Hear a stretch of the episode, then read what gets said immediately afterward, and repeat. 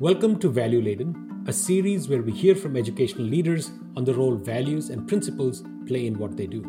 I am your host, Punya Mishra. My guest today is Jeewan Chanicka, the CEO and superintendent of a growing international American school system based in Dubai. Jeewan has also been a teacher, a principal, an active community organizer, artist, and poet. As you can imagine, we had a really interesting time together. So, without further ado, let's jump in. Thank you, Jeewan, for joining us for this episode of the Value Laden podcast. Maybe you can just start by telling us a little bit about yourself, and we'll just sort of dig into how you got to this point of where you bring these perspectives uh, that you do. Thanks for having me. Um, I'm currently the CEO superintendent. Uh, it's a growing international school system uh, the blueprint uh, school being in Dubai, and we're expanding out into other countries. So I was hired to be able to sort of um, mold the image of what that could look like, to think about policies, to think about uh, innovation and transformation in education, what that could look like, and to help it grow. Prior to that, I was the superintendent of equity, anti racism, and anti oppression in Toronto District School Board and in in Canada, Toronto is the largest school district. Uh, we were serving approximately 250,000 students uh, with approximately 40,000 staff in over 600 schools. So it was fairly sizable and highly complex K to 12 system. As education is everywhere, it's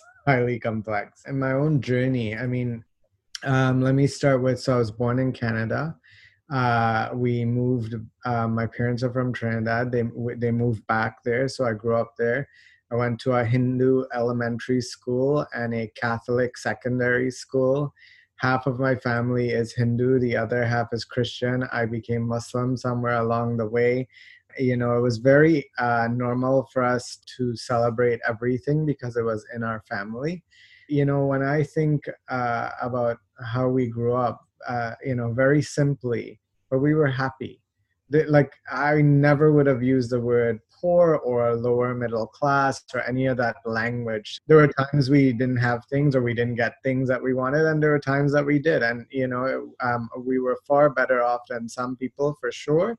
Um, I moved back uh, to Canada when I was about 18 um, for school. And during that time, there was a period where um, I was I became part of um, what's classed as the hidden homeless. Couch surfing, not having somewhere was intermittent. Um, I very much depended on food banks. I didn't have enough money to get me through. I was managing three jobs to get through. Uh, along the way, I also uh, during my university career. Uh, where I had to take significant loans to be able to go to university. I had lived overseas. I lived in Egypt for a year where I was the not an uh, Arabic language speaker. So I very much learned what it was like to be a second language speaker in a, um, a culture that was very different, uh, with a language I had very little familiarity with eventually I became a parent of um, children, two of whom uh, had um, individual education plans because they had they had learning disabilities. I'm also racially mixed so um, you know there's black brown and indigenous all inside of me and i i live the experiences with my children with my boys in particular one who looks pretty much south asian and the other one who looks pretty much black and so you know it's been interesting navigating their experiences especially their experiences of policing you know when they were both uh, in high school. My younger son who um, there's no there's no mistaking that his blackness. And um, you know one day was out on his job where he was doing door-to-door sales with a team in his uniform with his id you know, had the police called on him and had four cruisers of police pull up on him, you know, dealing again with, you know, me helping him to navigate because of other experiences of police being called on him. And, and recognizing, you know, the differences that I have as somebody who's racialized brown, right, and him as a young black man and what that means for him. Even though I may have all those things in me, right? I don't experience the world the way he does. Apart from my education work, I have a background in social work and community work, uh, meaning I was doing community work, community counseling, um, you know, uh, and so spend a lot of time with kids who were struggling and in distress. I remember going through the faculty of education as a teacher candidate, and everything, the standard basis of everything that we learned was white and I just sat there and I thought, I don't see me re- being reflected in here. I don't see the children that we serve being reflected in here. I don't even see the basis of understanding to help teachers understand what does it mean to actually create inclusive spaces for children and and how do we navigate our own identities in relation to the children that we serve so you know later on when i would become a teacher it was really easy for me to have a prayer mat in the corner for my Muslim kids. So whenever they needed to pray, they would pray. Or it took, you know, when I would be in early, I had a student, a Hindu student, who would come in 15 minutes early every morning and he would just sit there and meditate and by himself. And he was a child who just needed that. And without it, I could see the difference in his day. One of the things that I always find interesting is, you know, and then, then you talked about sort of growing up Hindu with family who were Hindu, Christian, yourself you know choosing to be muslim. I wonder how um, and this is always intriguing to me personally because you know i was brought up hindu but at a very early age i was sort of like uh, i'm done with this whole thing. And um and then i wonder about like where do my sort of values and stuff come from? And it is i look back and it's my dad. And so i'm just curious about how what role did these different things play and how you sort of sort of look back and say oh this is how i see this perspective for me, right? Because there is a, a way of looking at the world which is very rich and nuanced. But I just want to sort of see how how you think about how that came to be, how those different pieces played out. I think um, identity formation is interesting because one would hope that it's evolutionary, that it's constantly evolving, especially if we develop a really good reflective practice in our lives and i would say that through the the many differences that existed within my family and even in the way that i believe things over time you know i had the opportunity to see people who were really very dogmatic about what they believe and, and they, you know sort of very defined borders around like this is you know right and wrong and this is what it should be etc and then see where it was more fluid. But because i'm sort of at the intersections of so many of those one of the things that i was able to really over time was able to see the many common threads that actually exist. And so it's it's been very easy for me to be able to look at the things that make us similar versus the things that make us different while at the same time not washing away the existence of systems that actually operate in a way that harms particular peoples. Right. You know, I mean, I, I give the analogy of COVID 19, you know, that the, the virus doesn't care skin color, religion, background, nothing, right? It doesn't care. It'll infect you come what may.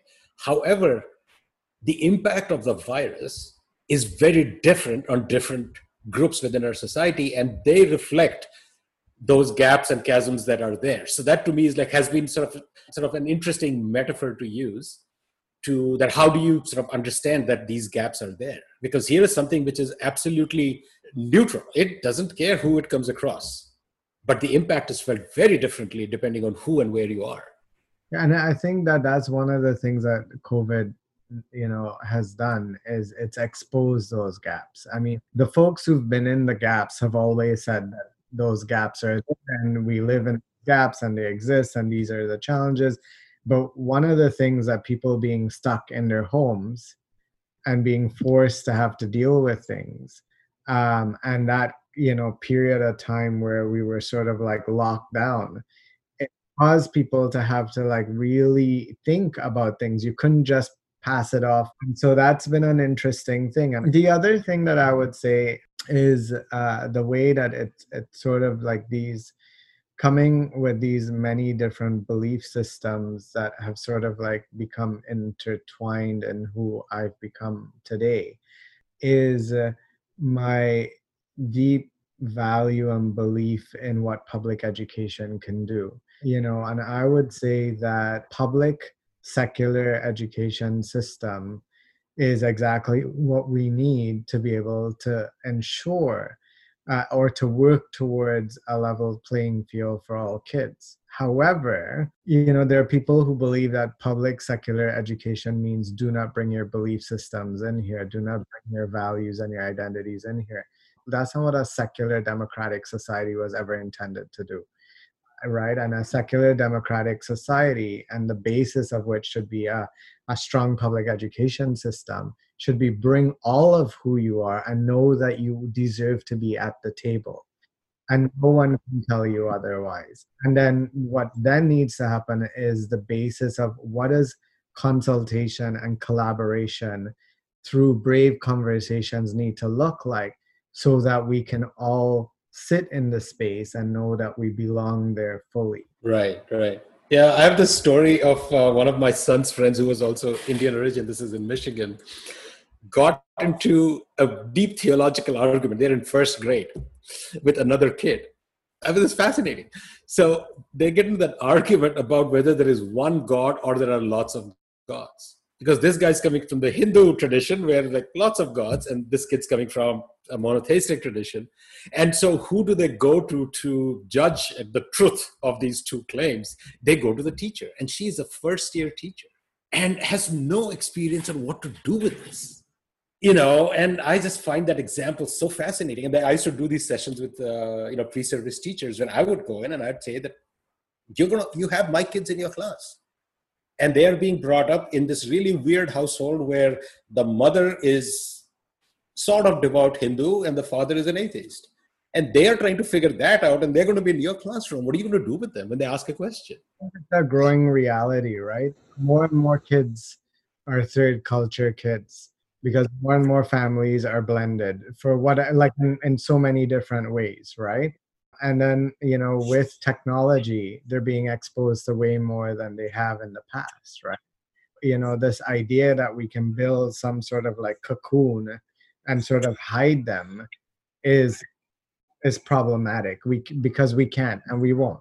But i'm going to go back to one more question to the past and then we can look to the you know i want to talk a lot more about sort of the educational transformational work you've been doing but there is uh, uh, there are lots of people who have had sort of the diverse experiences that you've had. There are lots of people who have thought about their own identity and so on.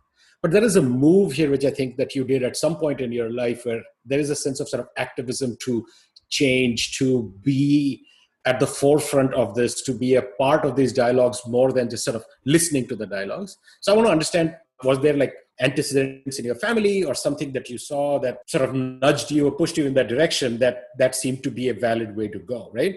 Yeah i mean for whatever reason and i think part of it had to do with my parents who in their own ways uh, would speak up and and stand up for various issues. From quite young i had always been the kind of kid that would stand up and speak up on issues. I know I remember, you know, when I was because I was in the British system, Form Six, which is the equivalent. Uh, that's A levels or sort of like after grade 12 or grade 13 when it used to exist. Being in catholic school and disagreeing with an incident how an incident of bullying was handled and started a petition against the fathers in the um, in my catholic school and being sort of like pulled into the dean's office and saying like what are you doing better you better um, stop this or you won't be coming back here next. Year they literally were trying to threaten me and um, to make me be silent. And i um, um, yeah no i'm i'm not going to stop. I never asked my parents for permission to be that way right? Uh, so um, that sort of like morphed into me um, you know at the age of 16 having a column in the newspaper but speak about issues from as a, as a young person on all kinds of different things and sort of like share what my perspective was. You know over over time that you know once i moved back here and i started doing work uh, that was very community based and grassroots oriented. And i think this is one of the ways where um, you know even for me from a faith perspective like my understanding of islam was such that it was like you see something wrong, then change it with your hands. And if not, then change it with your mouth. And if not, then at least hate it with your heart.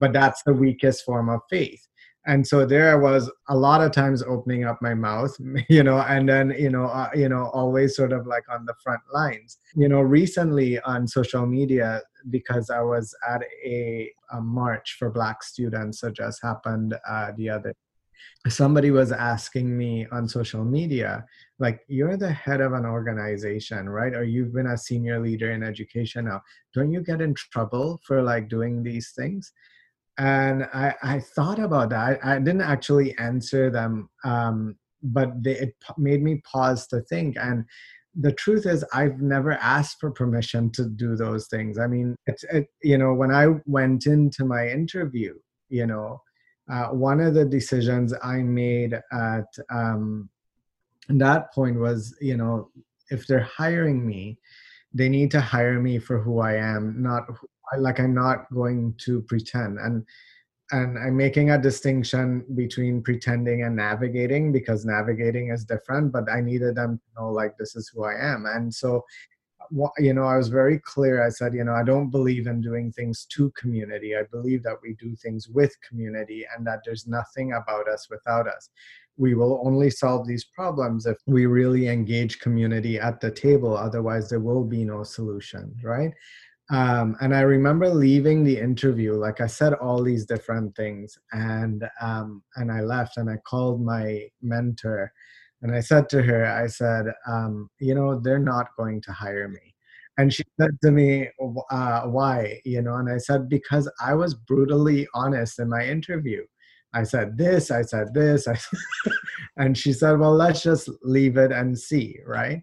And so when they called, you know, the call came and it was the, at the time, um, uh, associate director calling to say, hi Jeewan, uh, you know, I'm calling to let you know you got the job. And I, I said to him, pardon me. And he said to me, uh, you know, I'm letting you know you got the job. And I said to him, okay. And he said, why do you sound surprised? And I said, I honestly didn't think I was going to get this job. And he said, no, you had an excellent interview. And I said, okay all right you know often i'm in spaces where i'm maybe the only sort of like senior educator not the only or you know sort of speaking um, and i would say there's just only a handful of us who have maintained those connections to community and have been doing that work alongside community we haven't stopped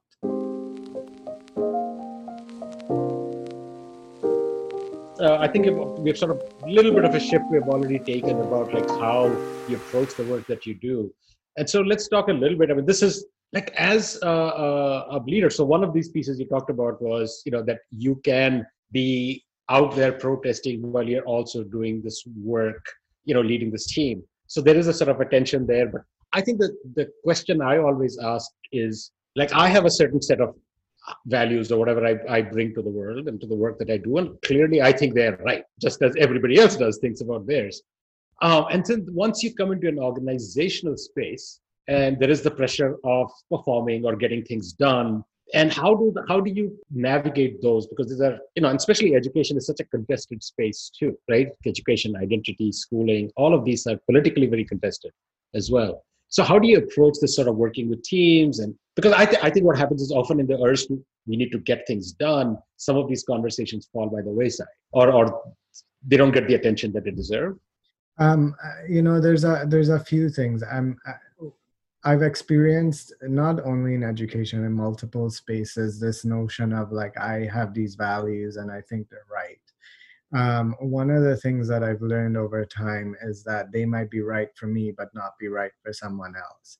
Somewhere along the way of doing this work, critical self reflective practice that is grounded in humility and understanding that what is right for me may not be right for someone else.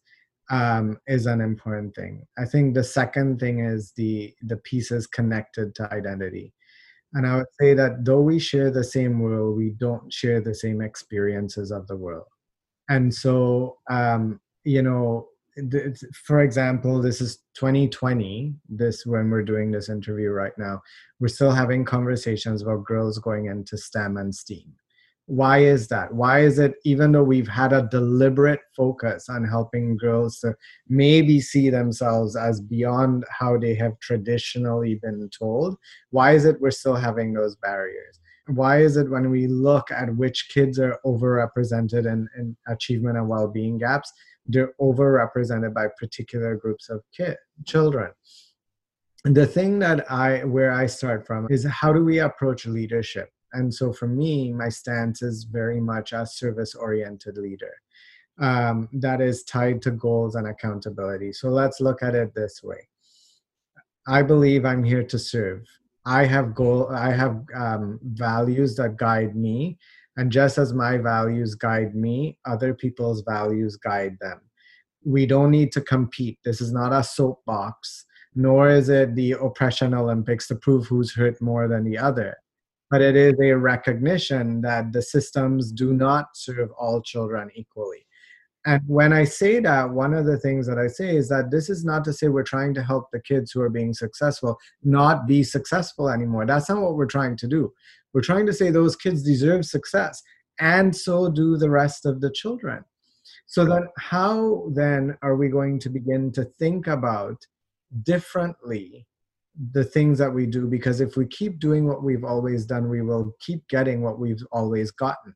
And so you know the the the reality is we need to change things. How do we begin by understanding that education has actually never served these groups of children? And so if we can begin with that truth that it actually has never served them then the question then becomes what is it that we need to do differently? How might we lead differently right to be able to do it. So that's one one part of it.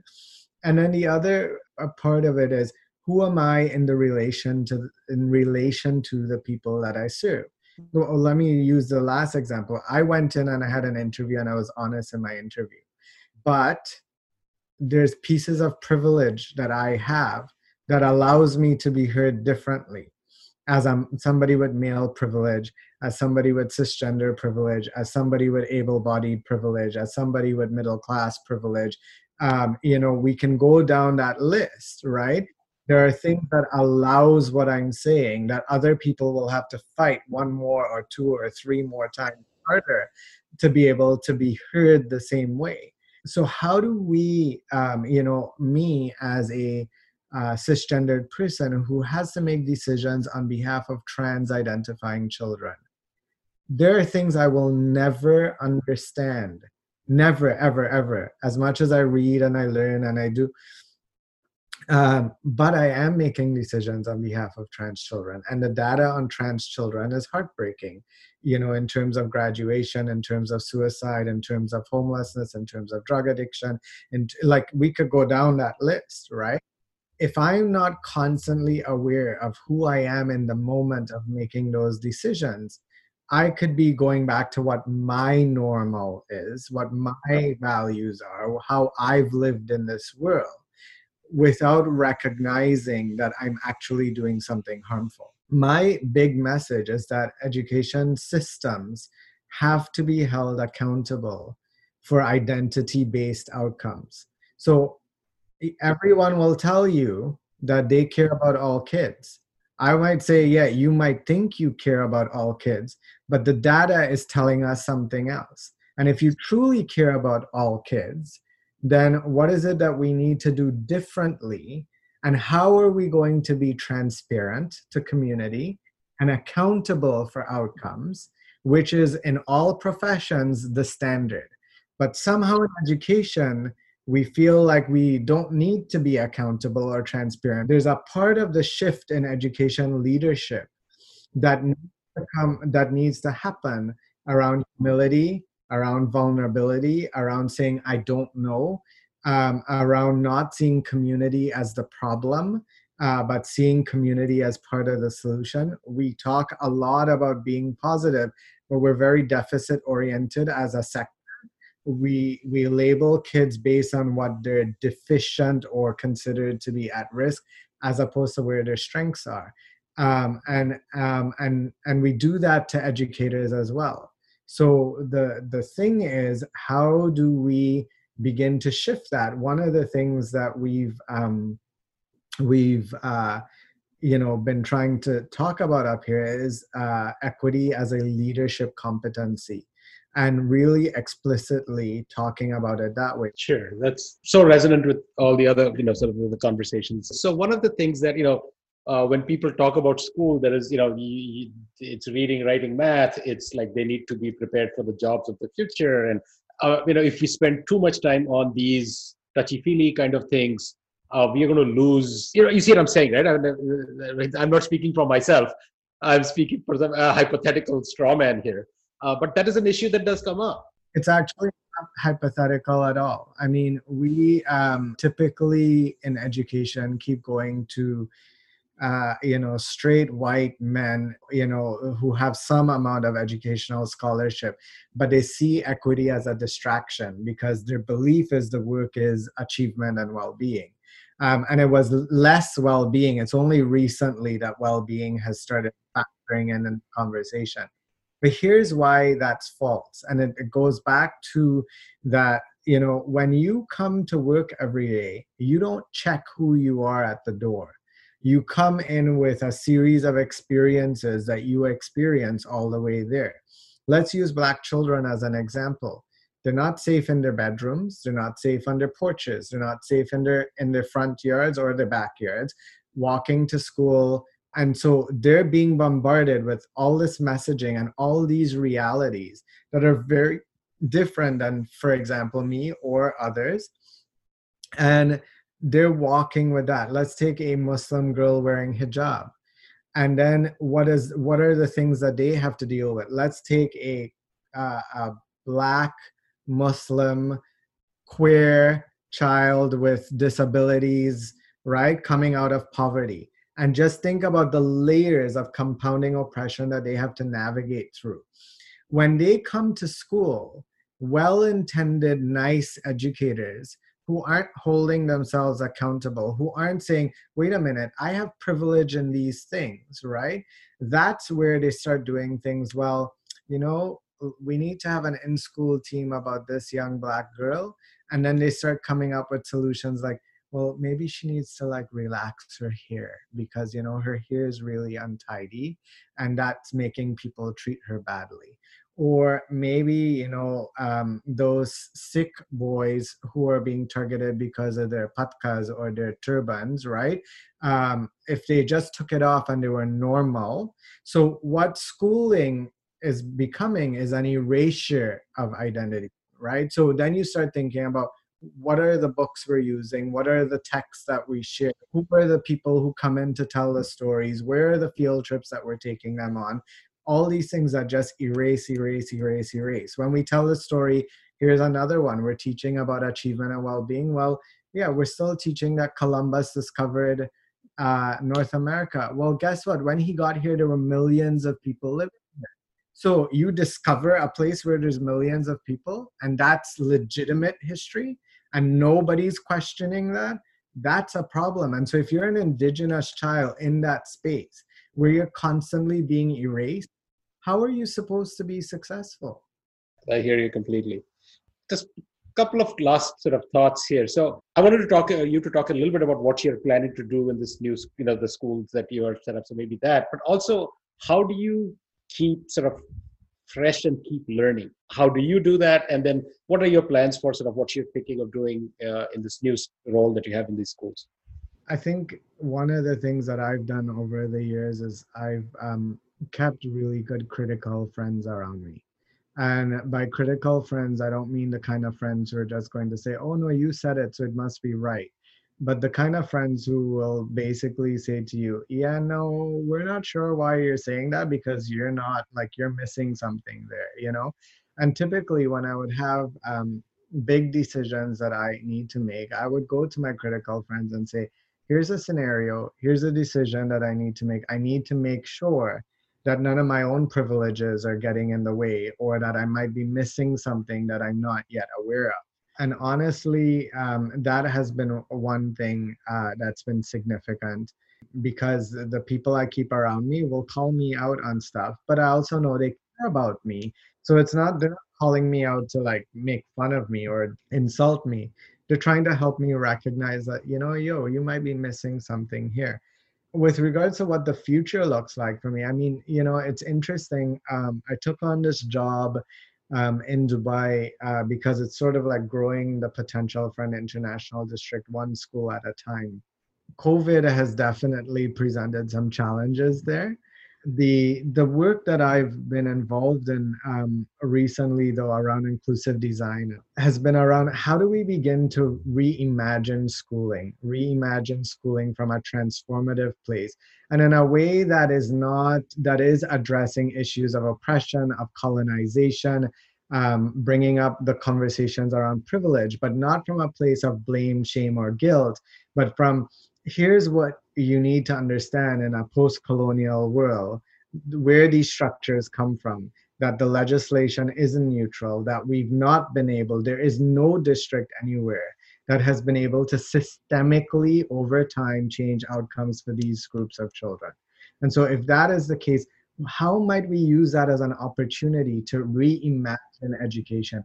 And that's where inclusive design was born from. And what i'm finding and i've now been i've spoken to thousands of educators uh, you know and i'm finding that once we you know lay things out using this inclusive design approach that even those who hold the most privilege are coming up um, to us and saying i didn't necessarily think I was going to agree with you, but I know we need to do something differently now.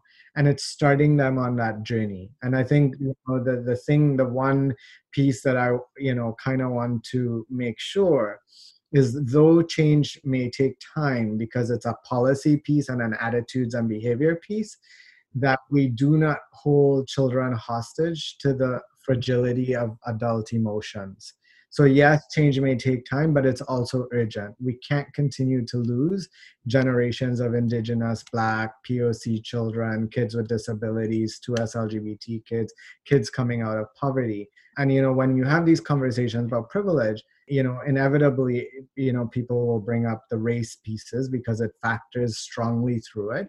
But when I talk about poverty, I also talk about the white poor and I will often ask in those rooms, who's speaking for the white poor? Because it's not the wealthy white folks, right? Um, and so, how do we make sure that those children also have a chance to be able to be successful? So, I think that this shift to inclusive design uh, for us, what we're seeing is that there's huge potential for systems because it's built in such a way that a teacher can use it in their classroom, a school can use it to articulate school improvement, but a system can structure around it and then begin to shift things by centering the most marginalized voices.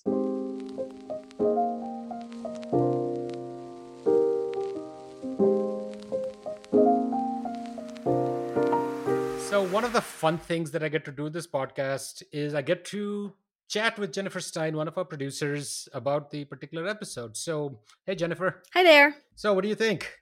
As always, these are interesting conversations. I think I I always particularly like hearing about some of the the early you know memories and influences in people's in, in people's lives, like their uh, the influence of their families or or what they did when they were a kid. One of the ones he mentions that Jeewan mentions that I that I liked was about when he was in middle school and he started the petition against the the fathers at his Catholic school because of the way they were treating some you know some incident. um, yeah, that was a, a yeah. fun story.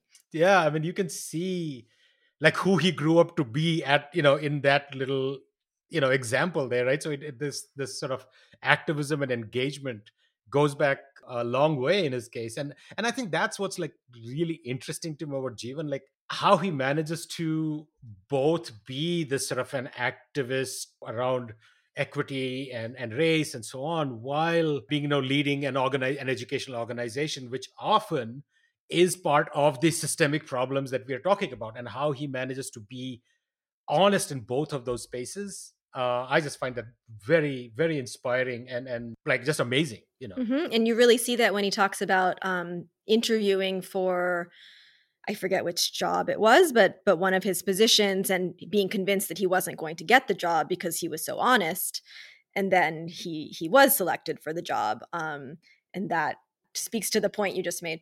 That reminds me of a conversation uh, with Sean Leahy where he talks about that it's better that you have this difficult conversation before you you know apply for a position like you know when you're being interviewed rather than at the end when they're firing you right? And so i think it's sort of the similar theme uh, here which is be upfront about these principles and values and what you are deeply passionate about. And if that aligns with the organization then you know but if you hide it or try to sugarcoat it you know and then the mismatch comes out in the open that's actually a bigger problem so yeah and that's i think that that kind of honesty again seems to be a hallmark of these these conversations as well. You know maintaining that that your values even when you feel like that might be detrimental to you career wise and so on but because it's important to do so that these are important things that we need to keep our eyes on. Yeah and in Jeewan's case he he really foregrounds issues of identity and equity and racism and you can see in the way he talks so compellingly that that that he really is seeing equity as being like the foremost issue that as an education leader he needs to to take on and and that really comes through in the conversation. Yeah absolutely and and the thing that you know i feel bad about that we never got to talk about is his poetry. I mean he's actually a published poet. I mean you can go online and see some of his poems. So i mean that's again another thing i think that comes out across all these conversations is these multifaceted ways in which people are trying to address these issues right? It's not a unit like a single way of approaching something as complicated as equity. And speaking of identity i mean Jeewan has like what seven or eight possible identities that he could pick up given where he came from his religious background and his religious upbringing and the multiple influences on his life and i think that's increasingly the world we live in though that's increasingly going to be the population of students we'll be working with and respecting that honoring that for what it is and the strength that it brings to our educational system to our communities and our world i think is another very important thing that Jeewan sort of both embodies and speaks to mm-hmm. yep and and he doesn't it's not only his own experiences but through his children as well that's right you know right. that that the part of the perspective he has gained is seeing his um, the experiences that his kids have had in the world. Yeah. Oh, yeah. Yeah. That it's fascinating. This has been so much fun having this conversation. I mean, I would have never had a chance to have such an extended conversation with somebody like Jeewan, right? Um, and I think we went covered a lot of ground. And and you know, you're right. I mean, it's it's both what made them who they are, and then how they take what they have become into their their professional lives um, I think it's just, it's just a wonderful journey to watch that, you know, to listen to that. Um, so who's the next guest? Next guest is Sonia Gunnings Moten. She's a really close friend. I've known her for years and years. We were at Michigan State together, did a lot of work together. She is this amazing, fearless leader, always has sort of the deep commitment to the disenfranchised or the disadvantaged. And what is interesting is like her sort of understanding of how systems work and how systems need to be changed uh, is something that we we talk i think uh, quite a bit about. And you know she is hilarious as a person uh, so it's it's it's going to be a fun conversation. So that's all for now. Till next time.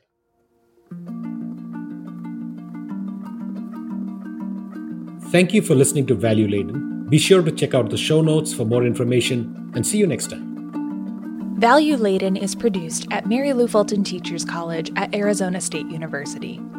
Executive producers are Dr. Sean Leahy and Claire Gilbert. The show is produced by Jennifer Stein and Enrique Borges. Research was conducted by Shagun Singha. A special thank you to Elizabeth Mirabal for her coordination of interviews and overall support. Audio production provided by Claire Gilbert.